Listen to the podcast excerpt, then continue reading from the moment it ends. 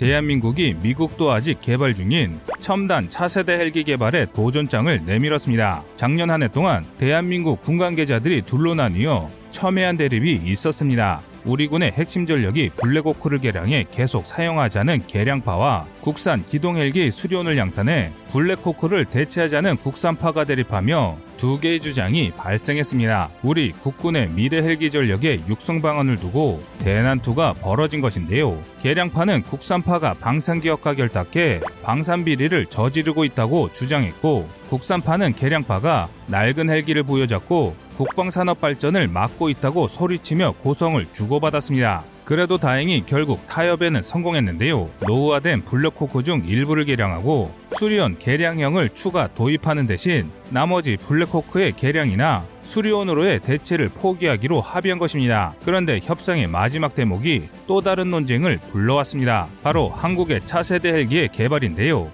그런데 이 차세대 헬기의 계획안이 심상치 않습니다. 현재 우리 군은 기존에 보유한 블랙호크 중 일반형 100여 대를 개량하지 않고 퇴역시킨 뒤 그 자리에 차세대 헬기를 개발하기로 결정했습니다. 개발 모델은 미국이 한창 개발 중인 SB1 Defiant와 V280 Valor 중 하나가 될 것으로 보이는데요. 이번 ADEX 2021에서 한국의 방산 기업이 이와 관련된 영상을 공개 화제입니다. 하지만 이에 대한 우려의 목소리가 적지 않은데요. 이제 막 수리온을 완성해 헬기 시장에 발을 디딘 대한민국이 곧바로 미국도 아직 개발하지 못한 초고 성능 사양의 차세대 헬기 개발에 나서는 것이 과연 가능하겠냐는 것입니다. 이로 인해 한국의 항공기 시장이 혼란해졌습니다. 사실 현재 상황에서는 모두 근거 있는 주장이기에 누가 맞다고는 할 수 없는 상황인데요. 그래서 준비했습니다. 오늘은 미국도 완성하지 못한 차세대 헬기를 한국이 개발하는 이유에 대해 알아보겠습니다.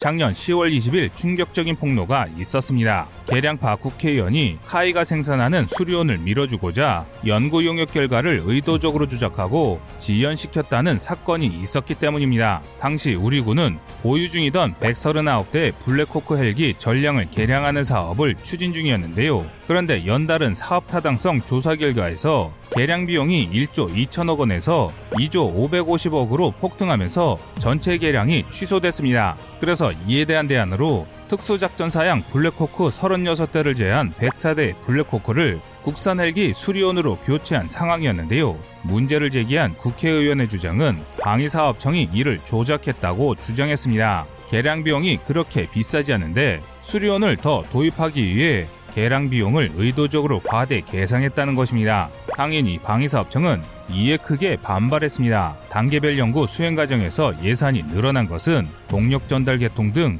여러 분야의 성능 개량 사항이 추가됐기 때문이며 이를 기준으로 할 경우 모든 블랙호크의 성능 개량에 3조 원 이상이 소요된다는 분석도 있었다고 반박했는데요. 이에 대한 합당한 근거도 있습니다. 바로 UH-60의 제작사 시코르스키사가 폭리를 취하는 바가지 장사로 유명한 회사라는 것입니다. 시코르스키는 러시아계 미국인 시코르스키가 세운 세계적인 헬기 회사로 세계적인 베스트셀러 UH-60 블랙호크와 CH-53 스텔리온 등을 개발했는데요. 그런데 이 회사의 장난질 경력이 화려합니다. 이들은 과거 1997년에 우리 군이 직도입했던 세대 블랙호크를 시세보다 200억 원이나 비싸게 팔아치웠으며 대한항공이 라이선스 면허를 받아 생산했던 80대 역시 값을 올려받았던 사실이 발각된 적이 있습니다. 그런데 이런 짓은 한국에만 그런 것도 아닙니다. 모국인 미 국방부에도 장난질을 쳤는데요. 2011년 9월 여러 헬기 부품을 원가 대비 수십 배 부풀려 미 국방부에 청구한 사실이 뒤늦게 알려졌는데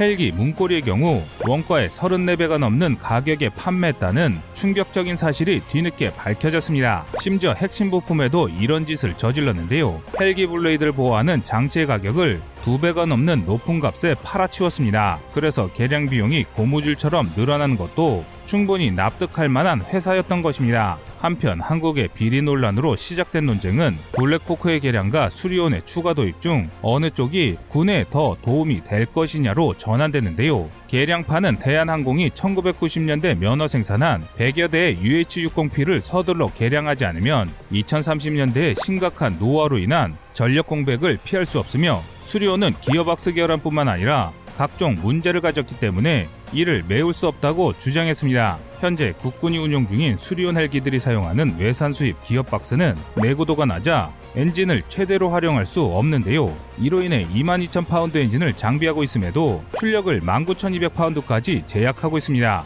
개량판은 이런 반쪽짜리 헬기로는 UH-60을 대체할 수 없다고 목소리를 높였습니다. 반면 국산판은 수십 년 된 UH-60의 성능 개량이야말로 낭비라고 이야기했습니다. 또 수리온의 성능 저하가 우리가 기술력이 모자라 외산 기어박스를 도입해 생긴 문제이니 기어박스를 국산화해 문제를 해결하면 된다고 근거 있는 주장을 펼치고 있습니다. 계속 외산에 의지해 매번 비싼 돈을 주고 개량하느니 서둘러 국산화를 해야 한다는 것입니다. 이렇게 의견이 다르니 타협이 정말 쉽지 않았는데요.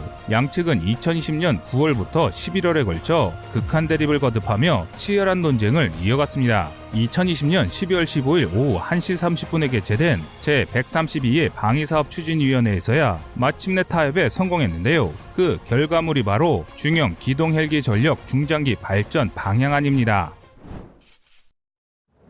이 보고서에 따르면 국내 헬기 산업의 발전과 헬기의 군사적 운용을 따져 수립되는데요. 132의 방추위는 대한항공이 라이선스를 생산하고 우리군이 도입한 UH-60P가 2030년대까지는 개량이 없이 운영이 가능하며 2040년대부터 점차 도태될 것으로 판단했습니다. 이 판단에 따라 특수작전용 UH-60 블랙호크 36개에 대해서만 별도 성능 개량을 하고 100세대는 수명 주기가 도래하면 퇴역시키기로 결정했습니다. 당연히 2020에서 2030년대에 블랙호크를 수리온으로 대체한다는 기존안 역시 폐기됐는데요.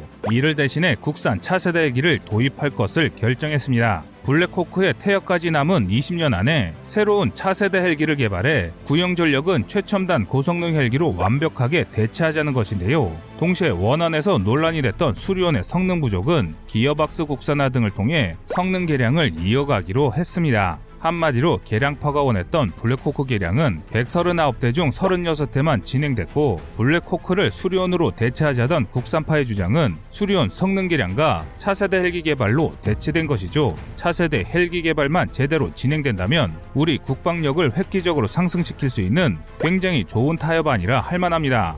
그런데 이 협상안에는 치명적인 결함이 있습니다. 차세대 헬기 사업이 실패한다면 우리 군의 미래 전력 건설 계획에 심각한 차질이 발생할 수밖에 없다는 것입니다. 개발에 들어갈 자금 역시 막대할 것이 분명한데요. 미 육군이 2030년대를 목표로 추진 중인 차기 헬기 도입 사업 FVL이 좋은 예시입니다. 차세대 수직 이착륙기 개발 사업 FVL은 미래 작전에서 미군이 운영 중인 UH-60 블랙호크와 OH-58 Kiowa AH-64 Apache 등을 통째로 교환할 수 있는 미래형 supercopter 개발을 목표로 하는 사업인데요. 각종 항전 장비와 센서, 기계 부품을 하나로 통일해 장비를 공통화하고 군수 부담을 최소화하겠다는 것이 미군의 차세대 헬기 사업 계획입니다. 전군의 전폭기를 하나로 통일하겠다며 합동타격 전투기 사업 JSF로 F-35 Lightning을 만들었던 것과 같은 사업인데요. 그래서인지 사업 규모가 어마어마합니다. 총 사업 규모가 600억 달러를 초과할 것으로 보이는데 이는 한화로 약 70조에 달하는 엄청난 금액입니다. 그럼에도 성공을 장담할 수 없습니다. JSF처럼 생김새만 비슷하고 내부 설계가 완전히 달라져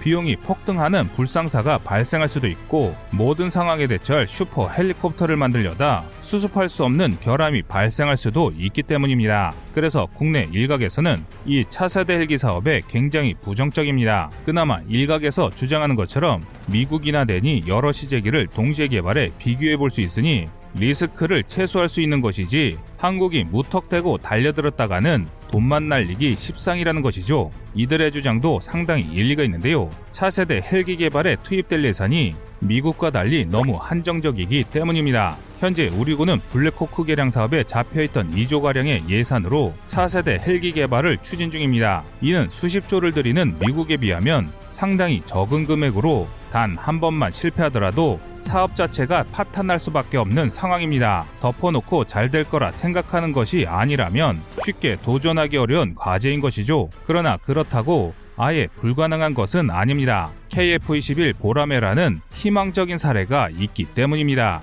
과거 KFX 사업이 시작될 당시 상황과 요즘 차세대 헬기 개발을 두고 벌어지고 있는 상황이 참 유사합니다. KFX 사업이 시작될 무렵엔 우리 국민들조차 우리 항공기 제작 능력을 의심했습니다. 미국, 영국 등 세계 여러 국가들이 함께 제작에 나선 F-35가 수백 조의 예산을 투입해도 계획과 다른 전투기가 나오는 판에 고작 8조 원으로 단번에 4.5세대 전투기를 만들겠다고 하니 믿기지가 않았던 것입니다. 실제로 KFX가 본격적으로 시작된 지 얼마 되지 않았던 2016년을 기준으로 F-35 전투기의 개발 사업 비용은 처음 책정했던 2,330억 달러, 우리 돈 270조에서 1조 4천억 달러, 우리 돈 1,600조 원까지 불어났습니다. 그러니 KFX 사업 역시 처음에는 8조 원을 불렀다 수십조 원짜리 애물단지가 되지 말란 법도 없었는데요. 우리 주변국 또한 국산 전투기 독자 개발이라는 타이틀로 우리 대한민국의 기술력을 조롱했습니다. 그중 대표적인 게 중국, 일본이었는데 그들의 예상과 달리 지금 우리는 그들의 콧대를 시원하게 걷어차줬습니다. 뿐만 아니라 오히려 지금은 두 국가가 한국의 전투기 개발을 걱정할 수밖에 없는 상황으로 역전되는데요. 또한 한국은 KF-X 사업에 정해진 예산 내에서 KF-21 보라매라는 실물을 내는데 성공했습니다. 내년 시험 비행까지 성공한다면 실패 없이 단번에 초음속 전투기 개발에 성공하는 세계에서 유례 없는 나라가 되는데요. 그러니 차세대 헬기 사업도 KFX 사업처럼 철저한 계획과 완벽한 사업 관리를 통해 성공적으로 진행할 수 있을 것이라 생각하는 것입니다. 게다가 밑준비는 벌써 진행 중인데요. 지난 10월 18일부터 23일까지 서울공항에서 개최됐던 ADEX 2021에서 한국은 미국의 FVL 사업의 결과물인 SB1 Defiant V280 Valor와 유사한 두 종류의 수직 이착륙 기의 개발을 선언했습니다. 동시에 국산 기어박스 역시 공개했는데요. 개발 의지를 피력함과 동시에 개발에 필요한 기술력을 확보했음을 세계인들에게 과시한 것입니다. 그런데 이 헬기의 성능 재원이 우리의 상식을 뛰어넘고 있습니다. 세계가 경악한 한국의 차세대 헬기 모습은 다음 영상에서 바로 알려드리도록 하겠습니다.